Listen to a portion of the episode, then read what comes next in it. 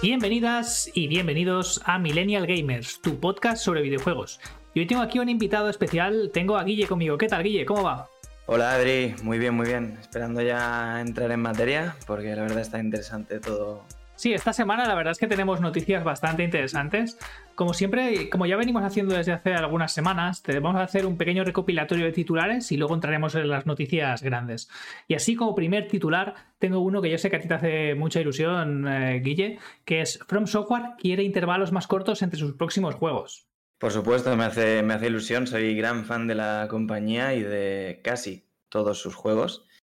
Y el hecho de que quieran acortar esos intervalos es genial para los fans como yo de, sus, de sus juegos en general.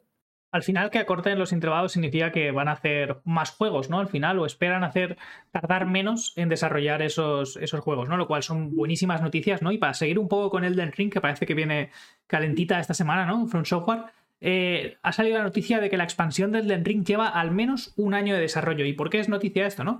Pues porque al final eh, pues no se sabía muy bien si iba a haber un DLC o no, ¿no? Y tal. Y al final parece que sí, que además lleva bastante tiempo en desarrollo. Y tiene sentido con lo que dice From Software que quiere intervalos más cortos, ¿no? Así que, no sé, son, buenas noticias. Probablemente pronto tendremos un, siguiente juego, un segundo juego de, de, From Software. Ahora estaban trabajando, creo, ahora en el. En uno como de. Ay, no me acuerdo. Armor Core. El, el, Armor Core, que era un juego así como de luchas entre. como de robots gigantes, así con armaduras muy vastas y tal. No sé qué tal saldrá.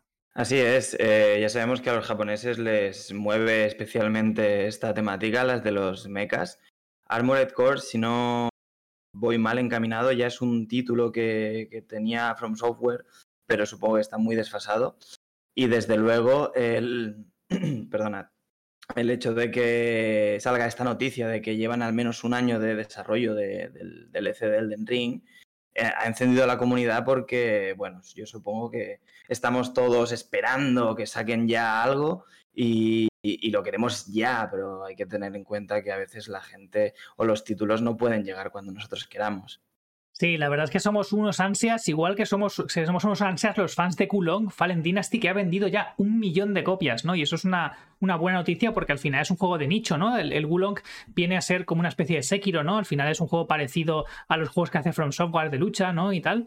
Y que venda un millón cuando era un juego que en realidad nadie esperaba, ¿no? Una franquicia que venía a imitar un poco lo que hacía con el Sekiro, ¿no? El, juego de From Software pues, pues es una buena noticia, ¿no? Porque al final, además recordemos que salió en Game Pass, así que mucha gente lo, pues, lo, no tuvo que comprarlo, jugó directamente gratis, ¿no? Aunque tuvo bastantes problemas en PC y tal. Y bueno, pues es una buena noticia. Yo me alegro siempre de que juegos de que haya competencia, ¿no? Entre estos tipos de juegos de lucha, ¿no? Porque al final hacen que el nicho pues se convierta cada vez en un nicho cada vez más grande, ¿no? Y tenga más, más núcleo de jugadores, lo cual siempre es bueno. Exactamente, yo no dejo de verlo como un no voy a decir copia porque sería insultar a la, compañía, pero sí que, sigue toma el relevo de, como dices, eh, Sekiro. Lo vinculo más hacia Nio. No sé si recordáis ese juego de ambientación japonesa feudal que bebía muchísimo a todas luces de, de Dark Souls y cualquier juego famoso de From Software. Pero a todas luces, perdona que repita la expresión, eh, a mí me pone súper feliz esta noticia, porque significa que cada vez está llegando a más jugadores este tipo de juegos. Y con un poco de suerte, las empresas se van a sumar a ese, a ese carro y van a empezar a sacar más juegos eh, ambientados en, eh, Japón feudal o un RPG que requiera un poco más de, control o de maneje, ¿no? Al fin y al cabo. Sí, y la noticia triste de esta semana es que Reino Unido rechaza la compra de Activision por parte de Microsoft, ¿no? Recordad que Microsoft, Xbox, ¿no? Dueños de, Xbox, estaba intentando comprar Activision Blizzard, ¿no? Eh, dueños de Call of Duty, de Diablo y todos esos tipos de juegos tan clásicos de, de, RPGs, ¿no? Y Reino Unido ha dicho que no, que no acepta la compra porque recordemos que para estas compras tan grandes, ¿no? Entre compañías tan bestias, pues siempre requieren que en todos los mercados y en los diferentes mercados se hagan estudios antimonopolio, ¿no? Porque claro, es una empresa muy grande comprando otra empresa muy grande, ¿no? Entonces tienen que estudiar cómo afecta esto al sector, ¿no? Si va a hacer prácticas de monopolio o no, porque recordemos que al final eh, no hay tantas empresas que se dediquen al sector de los videojuegos y entonces que haya compras tan grandes de, este, de esta magnitud, ¿no? Pues, pues claro, siempre levanta un poco las, las, las cejas, ¿no? Y sé que eh, hay algunos eh, mercados que ya han aprobado la compra, así que por ellos no hay problema, pero parece que Reino Unido ha rechazado esta compra. A esto no es final, Microsoft aún puede apelar y puede intentar presentar pruebas y tal, así que bueno, veremos qué pasa al final de todo. Si todos los mercados, por ejemplo, aprobasen menos Reino Unido, lo único que podría pasar es que, pues, simplemente Activision Blizzard tendría que salir de Reino Unido y Reino Unido podría llegar a quedarse potencialmente sin Call of Duty y sin los juegos de Diablo, por ejemplo. Pero siendo realistas, yo no creo que esto llegue a ocurrir. No creo, mm, pese a que recientemente eh, China se ha, bajado del carro del World of Warcraft, pero eso ya es otra noticia. Eh, no creo que el Reino Unido se pueda permitir bajarse de ese carro sí que es verdad que, bueno, que tienen un punto y, hay que prevenir de esta, esta este monopolio, que, Microsoft se quede con, con, todo ello, ya que Microsoft ya dispone de, ya tiene Windows y, con Windows hay un gran servicio en la nube, que es el de, Xbox, de los juegos propios de Xbox. Entonces, si comprase el eh, Activision Blizzard, todo lo que tiene que es una gran cantidad de servicios en la nube, se pasarían a ser eh, de, Microsoft. Y precisamente es eso lo que queremos evitar o lo que el, Reino Unido quiere evitar, que una gran empresa se quede con el monopolio de un servicio en la nube y que todos los ingresos que generan, por ejemplo, los streamers jugando a esos juegos, pasen a ser de una propia empresa. Eso no mm, prácticamente desbancaría a otras empresas competidoras o, ya dejaría de existir esa competición. Bueno, veremos a ver qué pasa, ¿no? Pero si te parece bien, pues vamos a pasar a las noticias grandes de la semana, ¿no? Esta semana vamos a hablar de Minecraft Legends, que ha habido el lanzamiento, ¿no? Salió a finales de la semana pasada, más o menos, pero no entró en el podcast pasado y lo vamos a comentar en esta. Luego hablaremos también de Dead Island 2 y finalmente cerraremos el podcast hablando de Star Wars Jedi Survivor. Y pues vamos a empezar con Minecraft Legends. ¿Tú qué, qué, tienes? ¿Qué experiencia tienes con este juego? ¿Lo has, ¿Lo has visto? ¿Has jugado algo? ¿Sabes algo del juego, Guille? Mira, yo solo sé que cuando entro en la FNAC puedes comprar los picos estos de, pixelados y que les, le hace mucha gracia a mi, a mi sobrino. el Minecraft Legends es un juego ambientado en el universo de Minecraft. Eh, como bien indica ¿no? el nombre. Y es un juego que, no es el típico, ¿no? No es el típico Survivor, que simplemente tienes el, mundo, ¿no? Y vas picando, farmeando y haciendo tu propia historia. Aquí no. Aquí hay una historia. Eres una especie de héroe en, el mundo de Minecraft. Eh, y resulta que los piglins, que son los cerdos estos tan, tan graciosos que están en el Nether, que viene a ser el infierno, ¿no? Están invadiendo el mundo y tú eres el héroe que, el héroe que viene a salvarlo. Así que puedes montar ejércitos de esqueletos, creepers, eh, todos los eh, mobs que aparecen en el juego de, Minecraft, ¿no? Pues tú los puedes controlar. Tú eres aquí el héroe que controla esas hordas, ¿no? Y puedes hacer esos ejércitos y tienes que ir, pues, em, atacando como si fuese un poco el Señor de los Anillos, ¿no? Atacando estas bases para poder ir recuperando los territorios que estos mm, cerdos eh, asesinos vienen a, a quitarte, ¿no? Y es un juego pues, que tiene estrategia, pero también tiene construcción de bases. Hay las, las típicas aldeas de aldeanos, ¿no? Pues los cerdos atacan a estas aldeas, ¿no? Y tú tienes que defenderlas, puedes construir murallas, puedes meterle torres, ¿no? O sea que tiene un componente de construcción, no solo es pelea todo el rato, y luego pues tiene el, tema, pues eso, de montarte el ejército que sea perfecto para atacar a las, a las diferentes fortalezas que hay. Hay como fortalezas pequeñitas que son simplemente fortificaciones y luego hay grandes fortalezas, ¿no? Como grandes campamentos con sus torres que te atacan y, de todo, ¿no? Entonces tienes que ir pues, pues luchando. Y lo bueno que tiene el juego es que además de eso pues va teniendo como historia, tiene unas escenas bastante chulas, animadas, con un, con un toque muy divertido y, bromista, ¿no? Como al final suele tener Minecraft, ¿no? Que no es un juego muy, muy serio, ¿no? Por así decirlo, es un juego bastante más desenfadado. Y así es el estilo de de combate y el estilo de la historia, ¿no? Eh, no es un juego que se tome mucho en serio, no esperes ahí una pedazo de, trama increíble, pero sí que es un juego entretenido. Yo lo empecé a jugar porque estaba en el Game Pass, así que si, si te llama la curiosidad, pues, y tienes Game Pass, pues no hay excusa para no jugarlo.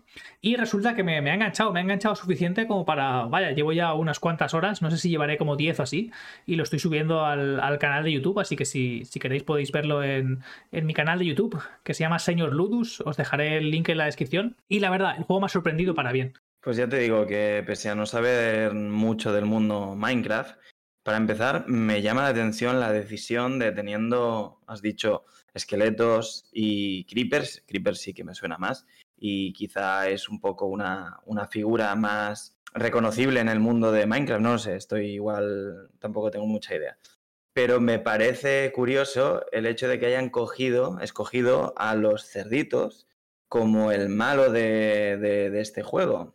Eh, al fin y al cabo podrías coger eh, pues el Creeper y, hacerle modificaciones para poner algún boss más, o, algún jefe Creeper o...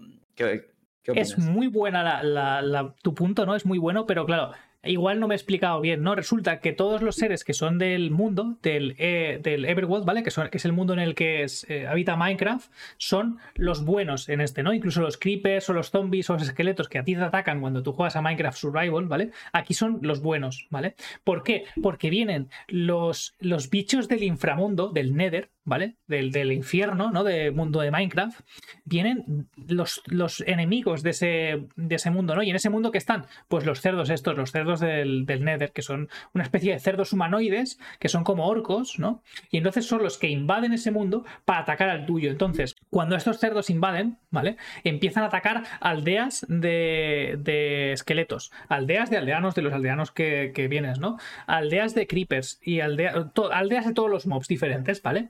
Entonces tú como héroe tienes que ir, tú por defecto solo llevas golems, ¿vale? Pero luego si ayudas a los creepers, de pronto puedes llevar a creepers. Si ayudas a los esqueletos, puedes llevar esqueletos y así, ¿no? O sea que vas consiguiendo, a base de ayudar a los diferentes eh, personajes, vas consiguiendo poder llevar ese tipo de, tropa en el mundo, ¿no? Entonces, sin entrar en mucho más spoiler, que ya estoy explicando mucho, igual la gente que, igual le llame el juego, pues va, se va a picar conmigo, ¿no? Porque va a decir esto, spoiler alert, pues no hay un spoiler alert o algo, ¿no? Pues sin entrar en muchos más spoilers, ¿no? Eh, ah, va por eso, va por ahí los temas, ¿no? O sea, son los enemigos los que están en el infierno, en el Nether, ¿no? Los que invaden el mundo y gracias a eso, pues tú tienes que ayudarlos y volver a recuperar todo el universo y desterrar a los cerdicos por donde vienen, ¿no? Enviarlos directos otra vez para el Nether. Y ese es un poco el, rollo que tiene el juego. Eh, oink, oink. Pues la verdad, me parece una premisa muy interesante. Me parece también que si me ha quedado claro, eh, bebe un poco de StarCraft, Warcraft 1, 2 y 3, 4. Y, la verdad me parece interesante porque, bueno, mm, considero que juegos de nicho como esos, solo el monopolio estaba en, los que acabo de decir prácticamente, y que intenten llegar a más público a través de, un, de un título como es Minecraft, que, bueno, pues es un sector completamente diferente, pues me parece una, una muy buena iniciativa. A ver si con esto, poco a poco, pues podemos añadir a, gente a ese nicho que, igual simplemente desconocía que existía. Tal cual, lo has dicho súper bien. Es al final un StarCraft bastante más casual, bastante más sencillo, ¿no? Para toda la familia prácticamente, porque no sabe nada, aunque sí que tienes pues que destrozar tropas, ¿no? Y tal, y invadir las fortalezas enemigas y tal. No hay violencia así como muy fuerte, ¿no? Un niño de 10 años podría perfectamente, por, por edad, jugar a este tipo de juegos porque no hay violencia explícita, no hay sangre, no hay tacos, no hay nada así súper violento, ¿no? Lo que hay es, pues, ves que una tropa pues le pega como un golpe a la otra, pero que los videojuegos habituales de un niño de 10 años ya ve ese tipo de violencia que no es súper extrema, sino que es bastante vainilla, bastante light, ¿no? Y como es con los personajes de Minecraft y tal, pues sí, es un punto de entrada a este tipo de juegos tipo StarCraft, sí. Viene a ser, ese concepto lo has definido súper bien. Pues si quieres pasamos a la siguiente noticia, que es el Dead Island 2, el lanzamiento del Dead Island, ¿no? Ocho años o nueve años, no recuerdo algo así, hemos tenido que esperar desde que se anunció este Dead Island 2 para poder jugarlo. ¿eh? Es una barbaridad lo que, lo que ha habido que esperar para jugar este título, ¿no? Al final, para quien no lo sepa, pues este es un juego de zombies, ¿vale? Es un juego que tiene historia también, pero es una historia así más desenfadada, no es un juego como Project Zomboid o como Seven Days to Die, que son juegos más, más de supervivencia, donde tienes, sufres por sobrevivir y tal. Este no, este es un juego más gamberrete, más de acción. tiene una historia que es un hilo conductor, pero tampoco es una historia muy seria, ni muy, ni muy así a saco. No es un The Last of Us, ¿vale? Esto viene a ser un juego mucho más desenfadado, mucho más de acción y de pasarlo bien y hacer gamberradas con, con zombies, básicamente. Tú eres una persona, ¿no? Que iba a huir de la isla en un avión, ¿vale? Y el avión se estrella. Y básicamente, pues te encuentras ahí atrapado en medio de, la isla y tienes que, luchar por sobrevivir, básicamente. Eres inmune, así que tú no te puedes convertir, aunque te muerdan. Y nada, simplemente, pues tienes que tratar de salir de la isla.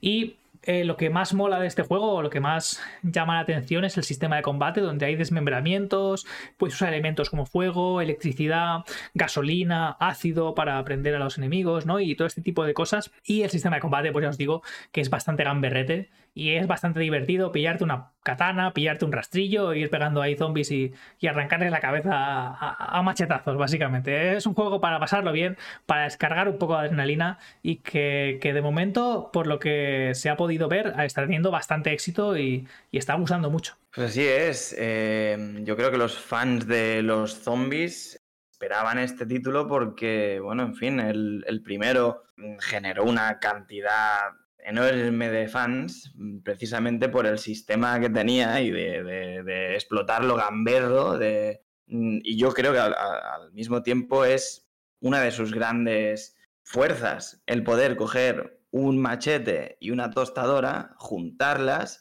y hacer un machete que te pega un zumbidazo.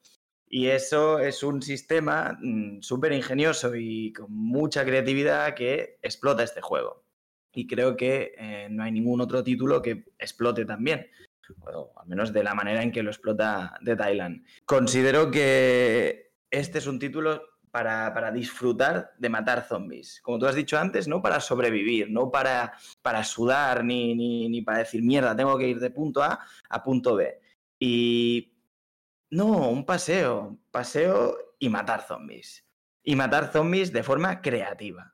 Y por si os lo estáis preguntando, ¿qué es este juego? ¿Es lineal? ¿Es de mundo abierto? Tal, pues mira, no es ni, ni lineal ni de mundo abierto. Tienes como pequeñas regiones así abiertas, pero que no es un mundo abierto como tal. Es decir, no puedes ir del punto A al punto B, sino que va estando como más o menos cerrado.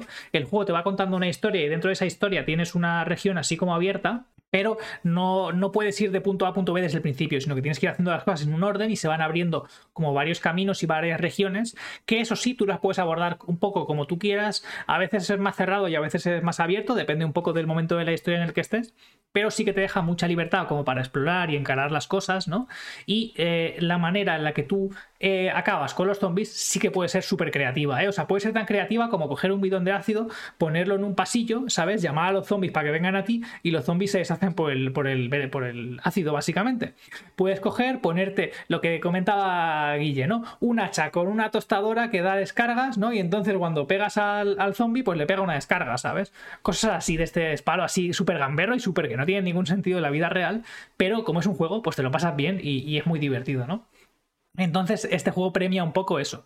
Premia un poco, pues que te lo pases bien, que hagas un poco el gamberro, que, utilices el entorno a tu favor, ¿no? Y creo que eso es lo que lo hace divertido y fresco, ¿no? Porque no todos los juegos tienen que ser serios, tienen que tener una carga ahí argumental que te haga llorar, ¿no? No tiene que ser un The Last of Us, que, vas sufriendo ahí por los personajes. Este juego no quiere que sufras, este juego quiere que hagas el gamberro por ahí y te lo pases muy bien y te eches unas risas diciendo, madre mía, lo que acabo de hacer y ya está. O sea, básicamente es un juego para, para pasar un buen rato y reírte un poco. Y la historia está, pues porque tiene que estar y porque da un poquito de, empaque pero poco más. Así es, porque yo hace tiempo que lo llevo diciendo. Igual después de ocho horas en el curro, lo único que me apetece al llegar a casa es sentarme en el sofá, coger el mando de la Play y reventar a zombies. No hay nada más. Y si, si hay que reventar a zombies, qué mejor manera de hacerlo de, que de forma creativa, ¿no?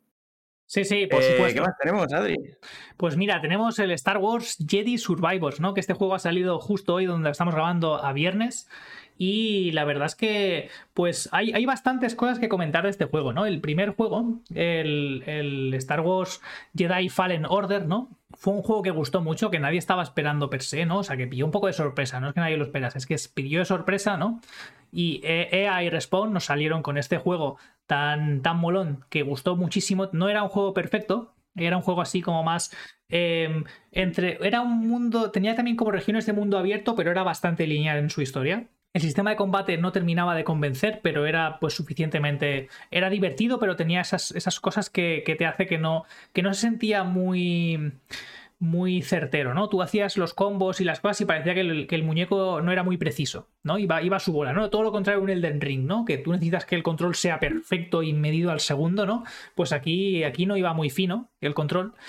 Y bueno, pues este juego prometía ser mucho más de todo, mucho más y mejor, ¿no? ¿Y qué tenemos aquí entonces? Pues tenemos eh, como un mundo más abierto, aquí sí que es un mundo abierto, abierto, pero si quieres, tú puedes centrarte en la historia principal, ir de principio a fin con la historia principal y olvidar el resto del mundo abierto que da a tu alrededor. Pero si quieres y te pierdes un poco de tiempo e investigas, pues tienes un gran mundo que descubrir, ¿no? Con, con misiones secundarias, con recados, ¿no? Lo típico de estos juegos de, de, mundo abierto y la verdad es que llama mucho atención, ¿no? Porque ¿quién no quiere perderse en un mundo del universo de Star Wars, ¿no? O sea, es que esto, esto solo con la premisa ya me parece chulísima, ¿no? Y parece que hay pues dos planetas que son especialmente grandes. De los cinco o seis que hay, no recuerdo exactamente el número, hay dos que son como muy, muy grandes, ¿no? Y luego, además de esto, ya no hay un sistema de niveles, pero sí hay un sistema de habilidades. Tu, personaje ya no, ya eso de, de, tengo que llegar a este nivel para poder vencer a este enemigo, eso ya no hay en este juego, ¿vale? Pero sí que tienes que ir aprendiendo las habilidades y algunas creo que las aprendes con la historia y las otras te las vas encontrando como haciendo secretitos y haciendo cosas, ¿no? Hay como una especie de fortalezas de los Jedi, así como de, de mazmorras y tal. Entonces, Pinta bastante curioso, parece que el sistema de combate sigue sin ser muy preciso, ¿no? Esa es un poco la pega. Le han metido más animaciones chulas en plan molón, ¿no? Ahí para que, para que luzca visualmente, pero claro, al final tú pegas a un botón y el monigote se pone loco a hacer cosas, ¿sabes? Pero entonces no, ahí es donde está la precisión, ¿no? Que dices, ostras, está haciendo muchas cosas el monigote dándole solo un botón, pero como cuánto lo controlo yo, ¿sabes? Como cuánto puedo decidir hacer lo que yo quiero, ¿no? Con el personaje y si tengo que moverme rápido, meh. Y se ve que cuando juegas contra un oponente, ¿no? Porque estás ahí luchando contra un Sith, por ejemplo, va muy bien. El control, pues más o menos parece que sí controlas al muñeco bien. Pero la que hay... Eh, dos, tres, cuatro enemigos que están requiriendo de tu atención y, reaccionar rápido, pues ahí es donde se notan más las costuras del sistema de combate, ¿no? Entonces, bueno, es un juego que parece muy chulo, pero que dista de ser perfecto. ¿Tú qué te parece? ¿A ti te, te molan estos de Star Wars y tal? ¿Tú eres muy fan de la saga o qué? Rápido y sencillo, no. Pero bueno, eh, recuerdo cuando lo anunciaron en, en algún E3 que, como tú decías, para no inducir a duda, no, es que no fuera esperado. Obviamente ningún juego eh, o título nuevo o nueva IP es esperada. En ese sentido, claro que no fue esperado. En el momento en que lo anunciaron, mm, creo que la gente empezó a verlo como un Dark Souls en Star Wars. Y fue como, espera, ¿qué van a hacer esto? Hostia, me voy a subir a ese carro ya, a subir a ese carro ya. O sea, los, los, que son amantes o fans de, la saga Dark Souls eh, y, si también eres de Star Wars, era como, vale, pues tengo que jugar este juego y tengo que pasármelo 70 veces, tengo que jugar de pe a pa, recorrerme todo el mapa. Entonces, a partir de ahí sí que fue esperadísimo, por supuesto que sí. Además, cogieron ahí a McKellen o McKelleher, no sé cómo se llama el actor. Es un actor famoso que, que hace de personaje principal el tema de, los mundos abiertos, yo creo que es algo que mm, no está del todo explorado, explotado. Es decir, hay un nicho gigantesco en Star Wars. Puede ser que hayan visto estos señores que The Witcher lo petó y que la gente se ha pasado 150 horas haciendo misiones opcionales secundarias solo para recorrerse el mundo pues haces 2 más 2 y dices, si lo he hecho aquí, que yo no, tengo ni idea de lo que es Wizima ni, ni, bueno, la tierra donde pasa en eh, The Witcher, ¿cómo no lo voy a hacer en Star Wars? En, el, planeta X, planeta Y. Son cosas que hemos visto en la tele y que creo que cualquier fan de Star Wars va a disfrutar muchísimo. Pasarse 100 horas en ese planeta, en, eh, me sale Idaho, pero no es Idaho. Bueno, Tatooine. En Tatooine haciendo misiones secundarias. Eso tiene que ser una gozada para cualquier fan de, Star Wars. Entonces, ya tienes la fórmula, ya, ya, tienes algo que sabes que va a salir bien. Por un lado, piensas, eh, un sistema de combate cercano a Dark Souls. Puedes hacer parries. Parry es un sistema, una, una mecánica que no inventó From Software, Dark Souls, pero sí lo explotó muchísimo y para mí lo comercializó. Es decir, la mecánica ya existía, ellos fueron los primeros en implementarla de forma contundente. Para que la gente lo entienda, ¿qué es un parry? Pues mira, un parry es mm, timear, o sea, mm, esperar el momento exacto para presionar una tecla para, por ejemplo, cubrirse con el escudo o pegar un manotazo con, tu espada o con la mano si, si, juegas en Dark Souls. Y en ese momento desequilibras al, al contrincante. En ese desequilibrio, ese contrincante está abierto y le puedes hacer un ataque visceral que normalmente le va a quitar muchísima vida. O sea, básicamente el enemigo te va a atacar, tú justo en el momento idóneo, perfecto, le haces un movimiento, haces un gesto, ¿vale? Que inhabilita el ataque que te está haciendo y lo deja descubierto para tú poder contraatacar y hacerle como mucho daño. Básicamente eso es un parry. Así es. Eh, entonces, pues juegas, o sea, juntas un, un juego que tiene una buena idea inicial, una idea que ya ha funcionado anteriormente y, ¿por qué no? Puede funcionar aquí y un mundo que hay muchos jugadores que te está pidiendo, entonces tiene que salir bien. Pero bueno, la realidad es eh, lo que tú decías, que, que, nos queda esa sensación, esa amarga sensación de, mm, hostia, ¿te acuerdas de, del, Jedi, del, Jedi Fallen Order? Sí, ¿qué fue de él? Hostia, mm, ¿tú lo has jugado? No, eh, recuerdo que esperé a que bajara un poco, pero al final acabé olvidándome, olvidándome completamente de él. Y yo creo que eso da mucha pena y espero que no pase con este segundo. A mí la sensación que me da es que es un poco como tú dices, ¿no? Es un juego que tiene claroscuros, ¿no? Hay luz, hay oscuridad, como, en como aquí en, la saga de Star Wars, ¿no? Que tiene eh, luz y oscuridad, ¿no? Están los Sith y los, y, los Jedi, ¿no? Pues hay un poco este balance, ¿no? El juego no es perfecto. Tiene sus cosas muy buenas, como es el mundo abierto, como es la historia, ¿no? Y tal. Y luego tiene otras cosas no tan buenas. El sistema de combate no mola mucho, la historia es un poquito irregular. Hay como momentos, así como en el primero, el, Jedi Fallen Order, tenía mucho sentido la historia, había un motivo por el cual había que, que historia, ¿no? Tenía un hilo conductor muy fuerte. En este juego la historia está un poco más desdibujada. No voy a entrar en spoilers, no voy a explicar de qué va la historia, pero sí que, pues claro, el, protagonista, después de cómo acaba el, el primer juego, ya como que no tiene un motivo tan fuerte para seguir luchando, ¿no? Entonces es como que se pierde un poco. La, narrativa aquí es un poco más irregular. Pero la ambientación del mundo, ¿no? El, mundo en sí, el diseño de los planetas. Se ve. Eh, gráficamente es un desfase. O sea, se ve increíble. Si ya el primero se veía bien, este se ve que es una maldita barbaridad. Y luego, otro punto negativo es que se ve que de momento en PC, como viene siendo mm, casi normal eh, estos días, el port de PC es horrible. O sea, en PC va bastante mal. He visto gente que lo streameaba que tenían un PC súper potente, ¿no? Estamos hablando de una gráfica 4090, una pedazo de mm, gráfica de lo mejor que se puede comprar con dinero hoy en día, ¿no? Y aún así les iba a 50 FPS, les pegaba bajones, había como tirones. Y es en plan, si le va así con este hombre que tiene un PC de la NASA, ¿cómo me va a ir a mí con mi PC que igual lleva ya unos cuantos años, que no es que sea viejo, pero que tampoco es nuevo, ¿sabes? Pues imagínate cómo te va a ir. Entonces, tristemente, ya va pasando estos, en estos últimos tiempos, ¿no? Que todos los ports que salen de PC, todas las versiones de ordenador de todos los juegos, tardas mínimo dos meses en que sea una versión pulida y funcional. Entonces, bueno, es bastante triste. Me sabe mal eh, ir cerrando el, podcast por aquí con esta nota triste, pero bueno, así son las semanas, ¿no? Esta vez parece que ganan los Sith. Así que bueno, ¿tienes alguna cosa más que comentar, Guille? Nada, resaltar el hecho de que estás muy poético y me gusta. Y nada, agradecer que me hayáis invitado y que me lo he pasado muy bien y que siempre me gusta dar mi opinión. Nada más. Bueno, pues nada, pues ya tomamos nota y seguramente te vendrás para el podcast en alguna otra ocasión, seguro. Así que nada, eh, por último, quería recordaros que como siempre publicamos todos los domingos en la plataforma de podcast favorita, la que tengas, subimos en todas y también estamos en YouTube. Así que bueno, sin más, una semana más me despido. Muchas gracias y hasta luego. Adiós. Adiós.